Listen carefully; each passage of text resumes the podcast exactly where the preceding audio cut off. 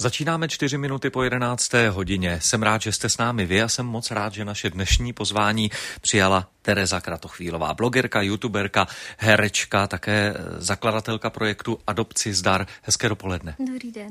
Tereza nebo Tes? Co mám používat nebo co mohu používat? Asi Tereza.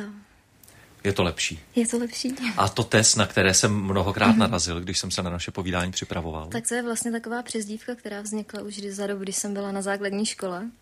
A potom se to se mnou nějak táhlo až do teď. Hmm. A vlastně tím, že jsem jeden čas dlouho blogovala, tak jsem vystupovala pod Tes Kratochvílovou, protože mi Tereza přišla takový jako hrozně nudný. A teď spíš vystupuju pod Terezou, vzhledem k tomu, že se vlastně zabývám těma projektama, jako je adopce a tak. Adopce bude hrát určitě ústřední roli v tom našem dnešním rozhovoru, ale ještě by mě zajímal ten internetový svět, který pochopitelně pro vás za A jako pro generaci a pro vás osobně je velmi důležitý. Dokážete si představit život bez internetu? Jako asi dokážu, protože já občas mám hrozně ráda, když můžu opravdu vypnout a nemusím nic řešit, ale zároveň, kdyby ten internet nebyl a nebyly ty sociální sítě, tak bych se nedostala ke spoustě příležitostem, ke kterým jsem se dostala. Mm-hmm. Takže představit si to dovedu, ale už je to natolik součástí mýho života, že by to bez toho asi nešlo. Jistě nejenom vašeho, ale mnohých, mm-hmm. včetně nás tady v rozhlase, co si budeme povídat. Mm, co je z vašeho hlediska největším přínosem internetového světa? A naopak největším mínusem. Co nám ten svět dává a co nám bere? Tak já si myslím, aspoň z mýho pohledu, že mě to dalo spoustu přátel a lidí kolem mě. Reálných? Reálných. A bere nám to soukromí.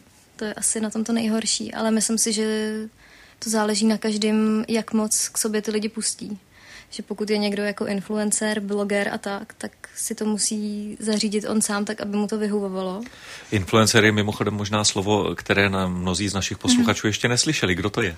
To je vlastně člověk, eh, je to nebo je to teď takový nový pojem pro blogery a youtubery, takže vlastně influencer je člověk, který jako ovlivňuje a má nějaký dosah. Takže to se teď hodně jako tady v tom světě používá. Jste ráda někým, kdo ovlivňuje, protože já když jsem se podíval na výklad opravdu toho slova, tak to ovlivňování, eh, vliv skrz právě, dejme tomu, sociální sítě a internet jako takový, tam hraje tu klíčovou roli. Jste ráda někým, kdo ovlivňuje někoho? Je, je to ten cíl? Baví vás to být někým, kdo dává nějaké mantinely, nějaké směry?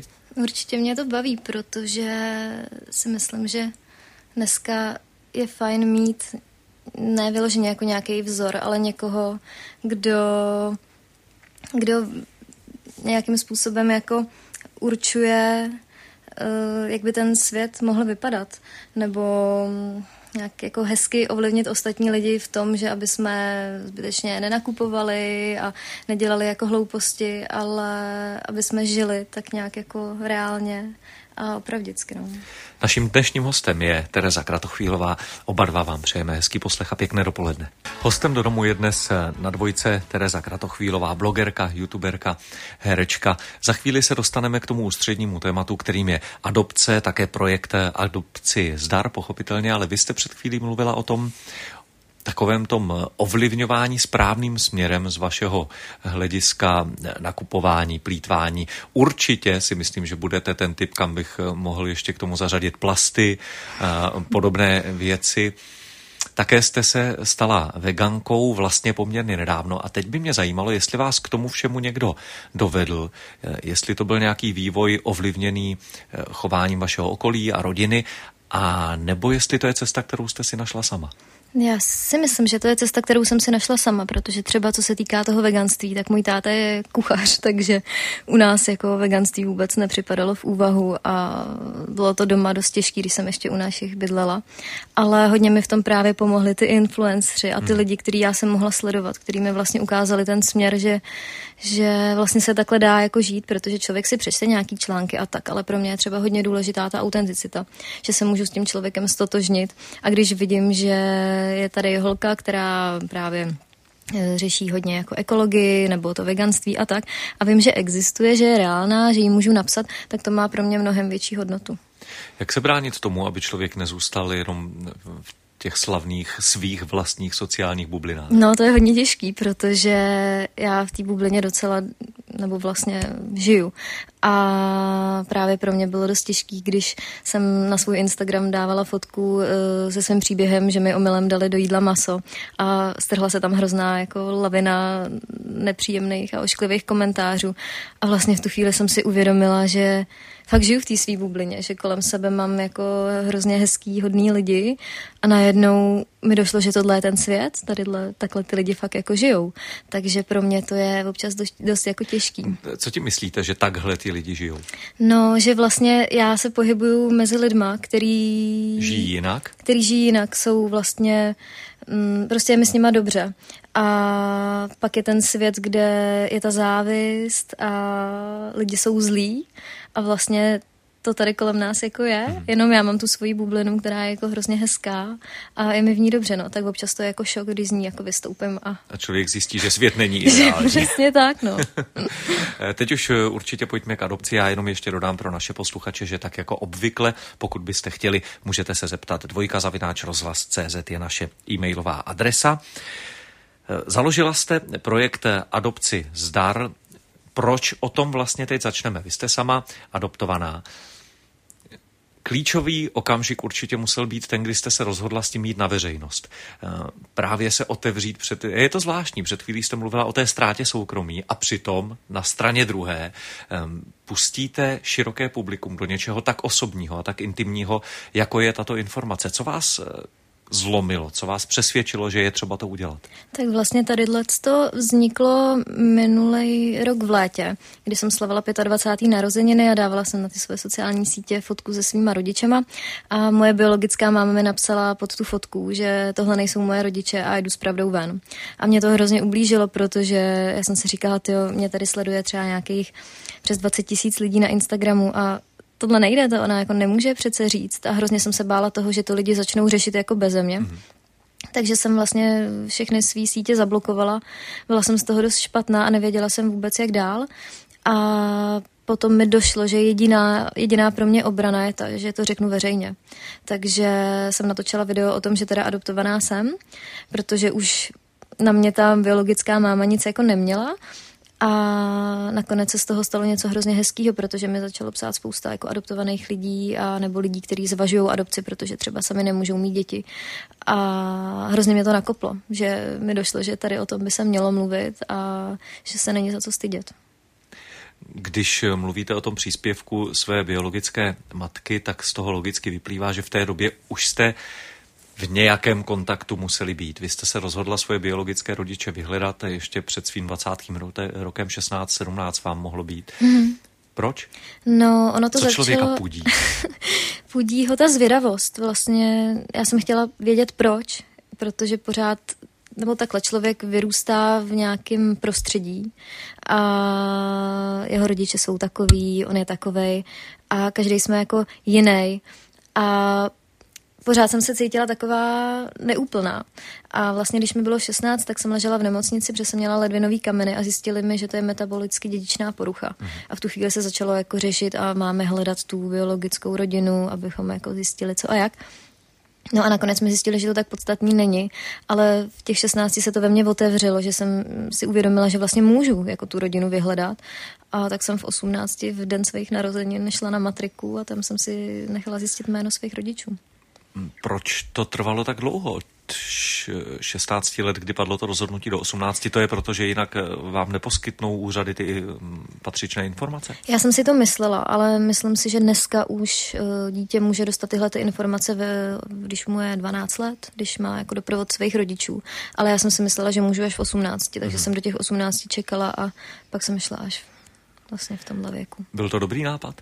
Nebyl to dobrý nápad, určitě ne, ale nebo takhle, to vyhledání byl dobrý nápad, ale nebyl dobrý nápad, že jsem to řešila na vlastní pěst, že jsem se s nikým neporadila, že jsem na tady nějaká šla a neřekla jsem to ani svým rodičům, takže jsem vlastně vůbec nepřemýšlela, jako mě bylo 18, já jsem stála eh, na matrice a vůbec mě nenapadlo, že třeba ta máma mě nechtěla vidět, jo, nebo že má svoji rodinu, vůbec mě nenapadly žádný katastrofální scénáře, který pak teda jako nastaly, ale tím, že jsem to s nikým neřešila, tak mě to vůbec prostě nenapadlo, no.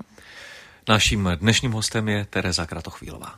Host do domu v 11 hodin a 20 minut, host do domu páteční u nás na dvojce s Terezou Kratochvílovou, blogerkou, youtuberkou, herečkou, zakladatelkou projektu Adopci zdar. Vy jste se, Terezo, o tom, že jste sama adoptovaná, dozvěděla už když vám bylo sedm let. Jak to vezme sedmileté dítě, což se asi nedá říct obecně, tedy jak jste to vzala vy? No, mě to rodiče říkali už uh, od malička, podle mě už jako pomalu od narození, ono se to vlastně doporučuje, aby rodiče dětem říkali, že si pro ně přišli do nějakého domečku a vybrali si je. Takže já jsem to podvědomě jako tušila už, protože já jsem jeden čas chodila a říkala jsem, že jsem ze sekáče. protože jsme naproti baráku měli sekáč a mě to dávalo smysl, že, jo? že jsem jako z druhé ruky, takže, takže tak, ale já jsem to vzala... Už, už jednou jako použitá. no, a teď... Hezká představa. No a, a to, a já jsem to vzala úplně v pohodě. Já, jako, já už si to tolik nepamatuju, protože hmm. už je to spoustu let zpátky. Jenom vím, že jsme doma jako všichni hrozně brečeli, ale nějak jsem to jako neprožívala. Já jsem to věděla, už jsem to teda jako tušila, pak mi to teda jenom takhle rodiče řekli a žila jsem s tím dál.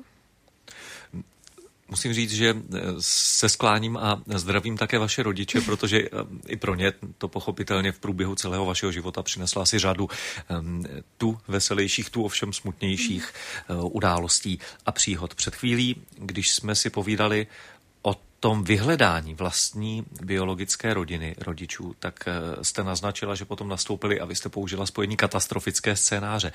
Co to bylo? No, bylo to to, že jsem vlastně měla nějakou představu o té rodině, jo, že měla jsem nějaký informace, tak jsem si tu matku nějak jako představovala a vlastně to tak jako vůbec nebylo. No. A ten katastrofický scénář bylo pak to, že jsem vlastně tím, že jsem se jí ozvala pod svým jménem, pod tím, kdo jsem, tak ona mi mohla kdykoliv napsat a začaly různý takový jako psychický ataky a pak vlastně ten katastrofický scénář bylo to, že mi napsala pod tu fotku na tom Instagramu, ať jdu s tou pravdou ven, no. hmm. takže tam byla asi chyba ta, že jsem to nedělala všechno anonymně, ale že jsme na sebe měli ten kontakt a ona se mi mohla vlastně kdykoliv ozvat. Když se podíváme do té problematiky jaksi z, z legislativního hlediska je to v současné době právo člověka znát svoje biologické rodiče. Jinými slovy, když jste tehdy v 18 přišla na tu matriku, je to samozřejmé, že jim řeknete, já jsem ta a ta a chci vědět, kdo je můj otec a kdo je moje matka. Oni řeknou, jasně, vydržte chviličku a vyřešíme to.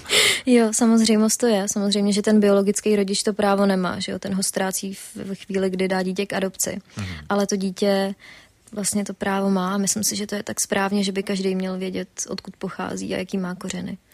Přes ten eh, katastrofický scénář a přes to, že ne všechno šlo potom hladce, splnilo to pro vás vnitřně to, co jste očekávala? Ulevilo se vám nebo vyřešilo to pro vás něco? Určitě jo, určitě jo, protože vlastně já jsem celou dobu toho svého blogování a internetového působení jsem měla pořád strach, že mi jednou třeba napíše pod nějaký moje video. Jo, že jsem pořád se bála, aby mě, na mě něco takového nevytáhla. Takže vlastně tím, že jsem to řekla, tak mě spad obrovský kámen ze srdce, protože už jsem byla jako volná, že jo. Takže jo. Měla jste jako dítě štěstí na kolektiv dětí? Protože, jak se říká, děti někdy dokážou být velmi kruté. Setkala jste se s něčím takovým? Nesetkala. Jako ohledně adopce určitě ne, ani ohledně ničeho jiného. Jenom si jednou pamatuju, že právě kamarádka přišla za mnou asi v devátý třídě a na chodbě na mě vybalila jako Terko, ty jsi mi neřekla, že jsi adoptovaná a já na ní koukala, tyjo. A, ale prostě bylo mi v té době už asi 15 nebo 14, takže jsem to vnímala jako jinak. Ale nikdy jsem se s tím letím nesetkala. Hmm. Pro vaše adoptivní rodiče je to věc, kterou samozřejmě žijí od okamžiku adopce toho dítěte a nějakým způsobem se jistě sami vnitřně připravují na okamžik, kdy to tak říkají snad tvrdo, tedy probereme a řekneme si to. Jak to zvládli? když vy jste se rozhodla najít svoje rodiče biologické? Já si myslím, že dobře. Jako ze začátku to bylo asi těžší v tom, že měli strach. Jako adoptovaný nebo adoptivní rodič neví, že jak se to dítě zachová, že jestli se nevrátí ke svý jako biologický rodině a tak. Ale já jsem rodiče ubezpečila, že oni jsou pro mě ty nejlepší rodiče na světě, který miluju a že se ničeho takového nemusí bát. A hodně mě v tom podporovali, takže nebo podporují doteď, za což jsem hrozně moc ráda. Hm, teď už se dostaneme k založení projektu Adopci zdar. Kdy vznikl? Vznikl v říjnu, myslím, loňského roku. To je čerstvá věc? Je to čerství a vlastně pořádáme měsíčně setkání pro adoptovaný lidi, vlastně mladý dospělí, nemáme tam žádný jako děti. A jednou měsíčně se setkáváme a sdílíme své zkušenosti a pocity a tak. Jsou si ty příběhy podobné? No, já jsem si myslela, že budou, ale vůbec nejsou. Vlastně my tam máme všichni společný to, že nás uh, ty biologický rodiče odložili ale každý jde úplně jako jinou cestou a mě to hrozně překvapilo. Já jsem vůbec s tím letím nepočítala, že jsme tam třeba na jednom setkání měli obrovský téma, kdy eh, ty adoptovaný nemají rádi svý adoptovaný, adoptivní rodiče. já jsem teda jako koukala úplně, jak je to možný, protože já jsem vyrostla v milující rodině, ale ono se to prostě občas stává, no, takže každý ten příběh máme úplně jiný a jenom máme stejný to, že, že jsme adoptovaní. Asi je řada lidí, kteří i v dospělosti to těm biologickým rodičům zazlívají, nedokážou jim to odpustit. Je běžné to, že se to spíše neodpustí, anebo třeba možná i tím setkáním si člověk uvnitř sebe něco vyřeší a řekne si, no tak dobře, už to chápu, rozumím tomu a jdeme dál. Já si myslím, že tam je hodně vlastně nějaká jako nenávist vůči těm biologickým rodičům, ale já si myslím, že to není cesta. Já si myslím, že ať už to bylo jako jakýkoliv a jakýkoliv, nebo ať už jsme měli všichni jakýkoliv příběh, tak to odpuštění tam je hodně důležitý. Ale je to cesta, jako to, hmm. tohle to trvá lidem prostě klidně 40 let, není to vůbec jednoduchý, já na tom taky pracuju, ale není to, není to lehký, no. Dvojka zavináč rozhlas.cz je e-mailová adresa, na kterou nám můžete napsat své vlastní dotazy, pokud se chcete zeptat. Naším hostem je Tereza Kratochvílová. Posloucháte hosta do domu. Tereza Kratochvílová, blogerka, youtuberka, herečka, zakladatelka projektu Adopci zdar je dnes naším hostem. Vy jste říkala před chvílí, že se potkáváte s lidmi, s dalšími adoptovanými, povídáte si o tom to zní pěkně, ale má projekt adopci zdar nějaký konkrétní cíl? Je třeba něco, co byste chtěli eh, změnit? Něco, jakým způsobem pomoct? Nebo jenom samotná, jenom v uvozovkách, samotná ta komunikace a sdílení zkušeností je to, co pomáhá? Já si myslím, že to je jenom ta samotná komunikace protože, nebo takhle, já, já bych chtěla změnit to, aby se to tady více řešilo z pohledu těch dětí, protože dneska, dneska už je to trošičku jiný, než to bylo dřív, ale pořád se jako řeší to, aby ty rodiče to zvládali a na internetu o adopci jsou články, jako dávejte si pozor, jaký dítě si berete a tak, ale nikdo vlastně už pak, pak moc neřeší, že to dítě, i když jako uh, je úplně stejný, jak všichni ostatní, tak ale pořád je jako jiný, že když jde třeba jako malý k psychologovi, a ten psycholog mu řekne, no jo, to má prostě jenom pubertu. Ale psycholog, který se zabývá adopcí, tak řekne, no, on má nějakou krizi své identity a trošku by se k těm dětem mělo přistupovat jinak. A myslím si, že by už mohlo mít třeba od začátku nějakého takhle průvodce, který s ním ten život jako projde a bude ho na to připravovat. Takže důležitá, nebo tohle je něco, co bych chtěla změnit, aby prostě víc se ty děti řešily ale na tom setkání je ta komunikace asi nejvíc. No. Jako když poslouchám ty příběhy ostatních, tak i když je i když ten příběh je jiný nebo nemá s tím nic společného, tak si z něj vždycky něco vezmu. Dodala ta vaše osobní aktivita třeba odvahu někomu, komu už bylo 20, 30, možná 40, aby udělal podobný krok a našel svoje biologické rodiče, i když to třeba leta odkládal? No, nemám úplně konkrétní případ, že by je někdo vyhledal, ale hodně se to tam řeší. Hodně se setkávám s lidmi, kteří už tu rodinu vyhledali, ale někteří ani ne a začínají nad tím teď přemýšlet. Ale každý, jako, každý má ty důvody jiný. Já jsem nad tím třeba přemýšlela proto, protože mě zajímalo, jako, jak ty rodiče vypadaly, jaký byly, abych se mohla nějak já s nima i stotožnit, protože geny jako hrajou určitou roli v tom životě člověka. Ale, ale vlastně byli tam i lidi, kteří to chtěli vědět kvůli zdravotnímu stavu, aby si mohli dát pozor třeba na nějaké nemoce a tak, protože my adoptovaní chodíme celý život k doktorovi a říkáme, že neznáme rodinou anamnézu, že jo. Takže pro někoho je třeba tohle důležitý, což pro mě zase tolik nebylo. Jak těžké je dnes adoptovat dítě? Já si myslím, že dnes je to těžší proto, protože vlastně mm, jsou jako různé doprovodné organizace a každý adoptér musí být jako proškolený a připravený na toto dítě adoptovat. Dřív adoptér, tak... to je pěkné, jsem ještě No, je pěstoun, adoptér a tak. ale, ale vlastně dřív prošli rodiče uh, ani žádným školením, prostě měli sraz se sociálkou, různé náštěvy, psychologické vyšetření a tím to jako haslo. Takže já si myslím, že je to mnohem jako náročnější a v tom ohledu to je i těžší. O adopci mám dojem se vlastně příliš nemluví. Pokud se opravdu nevyskytne nějaký případ problematický, tak eh, že se dá potom do souvislosti s tím, že jde právě o rodinu, kde bylo dítě adoptováno. Z vašeho hlediska je to v pořádku, anebo by měla adopce jaksi v té veřejné diskuzi zaujímat eh, nějaké významnější místo? Měli bychom se jí z nějakých důvodů víc věnovat? Já si myslím, že jsme se jí měli mnohem víc věnovat.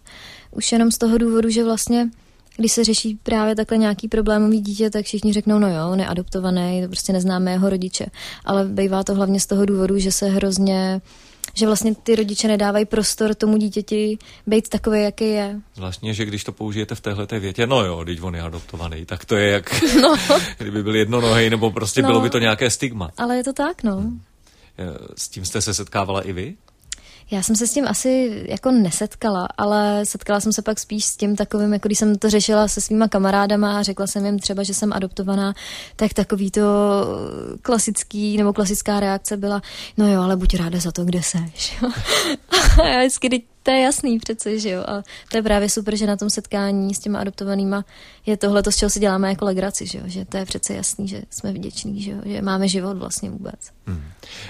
Kolik lidí se od toho počátku, kdy jste loni v říjnu, a připomeňme si, že to opravdu vlastně není tak daleko, založila projekt Adopci zdar, do tohoto projektu nějakým způsobem zapojilo. Jaká je ta odezva?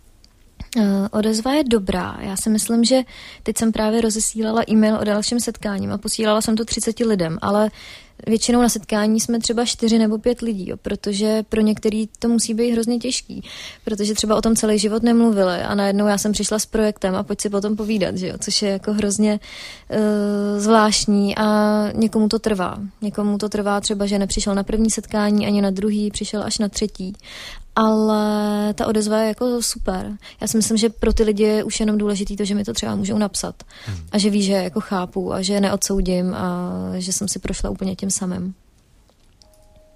Host do domu dnes s Jiřím Holoubkem a především s Terezou Kratochvílovou, naším hostem, blogerka, youtuberka, herečka a zakladatelka projektu Adopci zdar. S ní si dnes povídáme, vy nám píšete své dotazy na adresu dvojka zavináč a já teď, Terezo, hned jeden použiji.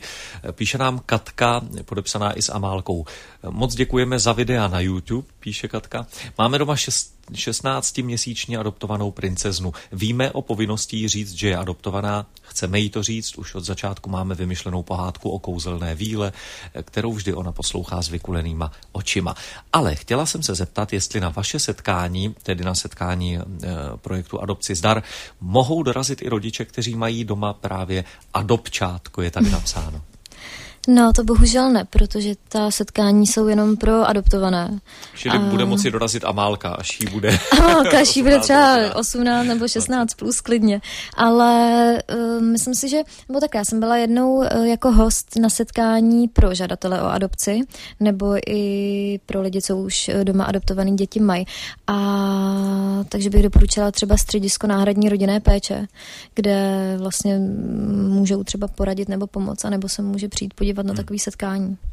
Ne, možná by ale naopak mezi vás mohl dorazit náš posluchač eh, pan Milan, který nám poslal dokonce eh, ve skenu smlouvu, smlouvu darovací o darování sebe jako dítěte. Ta smlouva je podepsaná jeho biologickou matkou a on píše, eh, moji biomatku jsem viděl jednou, bylo mi zhruba 13 let, tátu neznám. Milan nám to posílá jako takový dodatek k tomu našemu povídání. Přišli za vámi někdy i lidé eh, opravdu třeba starší 60-70 let, kteří mají podobný příběh? Takhle starší ne, ale mám jednu známou, která slibuje, že na setkání dorazí a ty je kolem 50 a tý to třeba její matka celý život tajila takže tu bych tam chtěla, aby tam přišla, že si myslím, že i pro ní by to bylo hodně jako důležité. Jak se to dozvěděla, když jí to maminka tajila? Já si myslím, že ona se to dozvěděla, když uh, čekala svoje děti a našla to potom v nějaký složce se svojí jako anamnézou, ale neřešila to, protože pro ní byly podstatní ty její děti a prostě se tý mámy na to nezeptala, no a její mamka vlastně jí celou dobu jako tvrdila, že je jejich, ale nebylo to tak, no. Určitě jste se setkala s lidmi, kteří se to dozvěděli takovým tím způsobem, o který by jistě nikdo nestál, kdyby to mohlo hmm. ovlivnit. A to je, řekli mu to sousedi, kamarádky, někdo možná i ve zlém, nebo jsem se to náhodou dozvěděl, když mi bylo 32 to musí být mm, peklo, lidově no, to řečeno. Je, to je podle mě mazec, jako to bych nepřála vůbec nikomu, protože protože člověk vůbec neví, jako co se mu honí hlavou, že jo, jak se v tu chvíli zachová, protože já si třeba nedovedu představit, že mi je 15 a jsem v takový té pubertě, kdy pro mě rodiče jako jsou jako uh, zlo a žiju si svůj vlastní život. A někdo mi to řekne a já to třeba budu brát jako hroznou zradu a přestanu mít ty svý adoptivní rodiče ráda, takže tohle to Takový okamžik mm. má možná člověk tendenci spíš těm lidem nevěřit. No, a nevím, jako ty, ty reakce jsou různý, že mě by se, nebo mně se tohle to nestalo, ale jenom proto, protože mě na to rodiče od malička připravovali. Hmm. A podle mě to je nejlepší řešení tohleto. No kež by se s tím všichni dokázali popasovat tak jako vy. Eh, já bych teď udělal rád jednu malou odbočku a to sice eh, k herectví, které už jsem několikrát zmínil. Já jsem řekl, že jste herečka a mě docela zaujalo, jakým způsobem jste se k tomu herectví dostala. Můžete to v kostce přiblížit posluchačům? No já jsem se k tomu dostala úplnou náhodou, protože mě to vždycky jako zajímalo, bavilo, ale potom, když jsem přišla na střední, kde jsem studovala fotografii, tak se ve mně veškerý tady ty mý jako tanec a zpěv a herectví úplně jako uzavřelo. A pak jsem uh, četla na Facebooku inzerát, že hledají herečky do Černého divadla. Já jen poprosím kousíček dál od mikrofonu, to, jo, je, jo, to je jo, ta jo, gestikulace, dobře. kterou provádím. A eh, četla jsem na Facebooku, že hledají uh, herečky do černého divadla menšího zrůstu a já jsem byla šťastná, protože já mám 153 cm. Tak jsem si říkala, že to je moje šance, jako musím do toho jít. No a vyšlo mi to, no. Hrajete pořád? Hraju pořád. Nechystáte se se herectví věnovat do budoucna, dejme tomu například i s podporou nějakého studia? Možná Nebo zas jo. tak závažné to není. jako, mě by to asi bavilo, ale já jsem hrozný nervák a strašný jako trémista, takže mě dělá problém dojít na casting. takže, takže tohle je se mnou jako trošičku těžší a já mám těch aktivit hrozně moc, že nevím, co jako dřív. No, tak je dobře, že jste si udělala čas na dnešní návštěvu Českého rozhlasu. Díky za to. Posloucháte hosta do domu a ještě pár minut bude tím hostem Tereza Kratochvílová, blogerka, youtuberka, herečka, zakladatelka projektu Adopci zdar. Dočetl jsem se a vlastně i ten váš příběh s tím, jak jste se stala herečkou, to dokládá. Nikdy předem dlouho neplánuji, v tomto případě byla řeč o tetování. Rozhodnutí přichází impulzivně. Jste ve všem impulzivní? Hodně. Jak se s tím žije? Je to dobře nebo špatně? je to docela těžký, ale když je s tím okolí jako už smířený, tak si myslím, že to je v pohodě. My máme ve studiu webkamery v 21. století žádná novinka. Vy máte dnes bohužel dlouhý rukáv, to bohužel hmm. používám právě kvůli tomu vašemu tetování. Od kdy máte první tetování? No, já se to trošku stydím, ale mám ho asi od 16. Proč se a... za to stydíte? No, protože to bylo brzo a udělala jsem to bez vědomí rodičů, že jo? protože jsem byla jako rebel a tetování jsem za každou cenu chtěla, věděla jsem, že mi to rodiče nedovolí. Co na to říkali? No, byli vyděšený, ale pak věděli, že už jako nemá moc smysl mi do toho kecat. Takže už to vzali tak, že to tak jako je, no. To je tedy jaké zajímavá kapitola už z toho důvodu, že to jste byla někde v salonu tetovacím? No ani ne. No teď jsem se totiž na to chtěl zeptat, jestli tam přijde 15-16 letá holka a oni mm. řeknou jasně, posaď se, jdeme na to. No to tak jako ne, nebejvá, bylo to u jedné holčiny doma, co tetovala, našla jsem si ji na Facebooku a prostě jsem za každou cenu chtěla kérku, tak jsem k ní šla. Od té doby jich vznikla další řada. Mm. Proč? Já nevím, jako já si myslím, že ono to je mm, možná trošičku seberestruktivní, protože mě ta bolest svým způsobem jako baví a myslím si, že to tak má jako mnohem víc lidí, ale já to beru jako nějaký sebevyjádření. Já nevím, je to takový můj deník a baví mě to, líbí se mi to a prostě v tom pokračuju, no. No, mě to zajímá totiž i z toho úhlu pohledu, že já, když jsem o tetování uvažoval a vlastně ty úvahy procházely dlouhá léta mým životem, tak jsem vlastně nikdy nakonec nedošel k tomu, že bych našel něco tak jako určujícího, že bych to chtěl nosit na svém těle, což pro vás je očividně hračka. No, mě to napadne a jdu to zrealizovat. Eh, pojďme ještě jednou eh, k adopci zdar. Co byste byla ráda, aby se s tímto projektem stalo třeba v letošním roce, který je pořád ještě na začátku? Máte nějaký cíl, že byste ráda ty aktivity rozšířila? Určitě jo a určitě bych to chtěla rozšířit třeba po celé České republice, protože mi píše hodně lidí, že ta Praha je hrozně svazující, že třeba z Prahy nejsou a rádi by někam takhle vyrazili, ale ono to je docela dost náročný v tom, že já ten projekt dělám sama, nemám tam ani žádnou jako finanční podporu a je to dost časově náročný, takže vlastně se snažím na veškerý projekt jako si hledat svůj volný čas. Mm. A já to dělám jak, ráda, mě to baví, takže mi to jako ne, ne, nevadí. Jak by to mělo vypadat? Že se to například zase prostřednictvím sociálních sítí eh, jak si roznese a vy pak eh, se seberete a odjedete třeba do Krnova a tam uspořádáte setkání, něco mm, takového? Mm, mm, mm, určitě. Akorát vždycky musím sehnat nějaký prostor, kde můžeme být, protože potřebujeme být v uzavřeném mm. prostoru. Teď mám zrovna jednu kavárnu, ve které budeme, je to dobročinná kavárna a chceme tam být jako sami, no. takže to děláme i hodně anonymně, zatím nevznikaly ani žádné fotky z toho setkání, protože pro spoustu lidí je to fakt téma, který třeba nechtějí, aby viděli jejich kamarádi, že někde na něčem takovýmhle byli, mm. takže, takže tak no. Poslední otázka. Vy jste mi před chvílí prozradila, že dnes, tedy 18. ledna, má narozeniny vaše biologická matka. Prožíváte to nějak? Znamená to pro vás něco? Asi ne, jenom to, že jsem si na ní jako vzpomněla to je pro mě asi celý, protože to její datum narození pro mě zase nic tak jako neznamená, ale teď už asi to neřeším. Takže srdcerivný dopis psát nebudete. Ne, určitě ne. Naším dnešním hostem byla Tereza Kratochvílová, blogerka, youtuberka, herečka, zakladatelka projektu Adopci zdar. Terezo, já moc děkuji za to, že jste přišla, za to, že jste se mnou a s našimi posluchači mluvila otevřeně, což je asi důležité u toho vašeho tématu. Mimochodem, je to to nejdůležitější? Být otevřený? Já si myslím, že je. A být pravdivý a otevřený a upřímný. To je podle mě nejdůležitější. Ať vám to vydrží a ať přesně takové lidi potkáváte. Díky děkuji moc, moc, mějte se hezky. Děkuji za pozvání.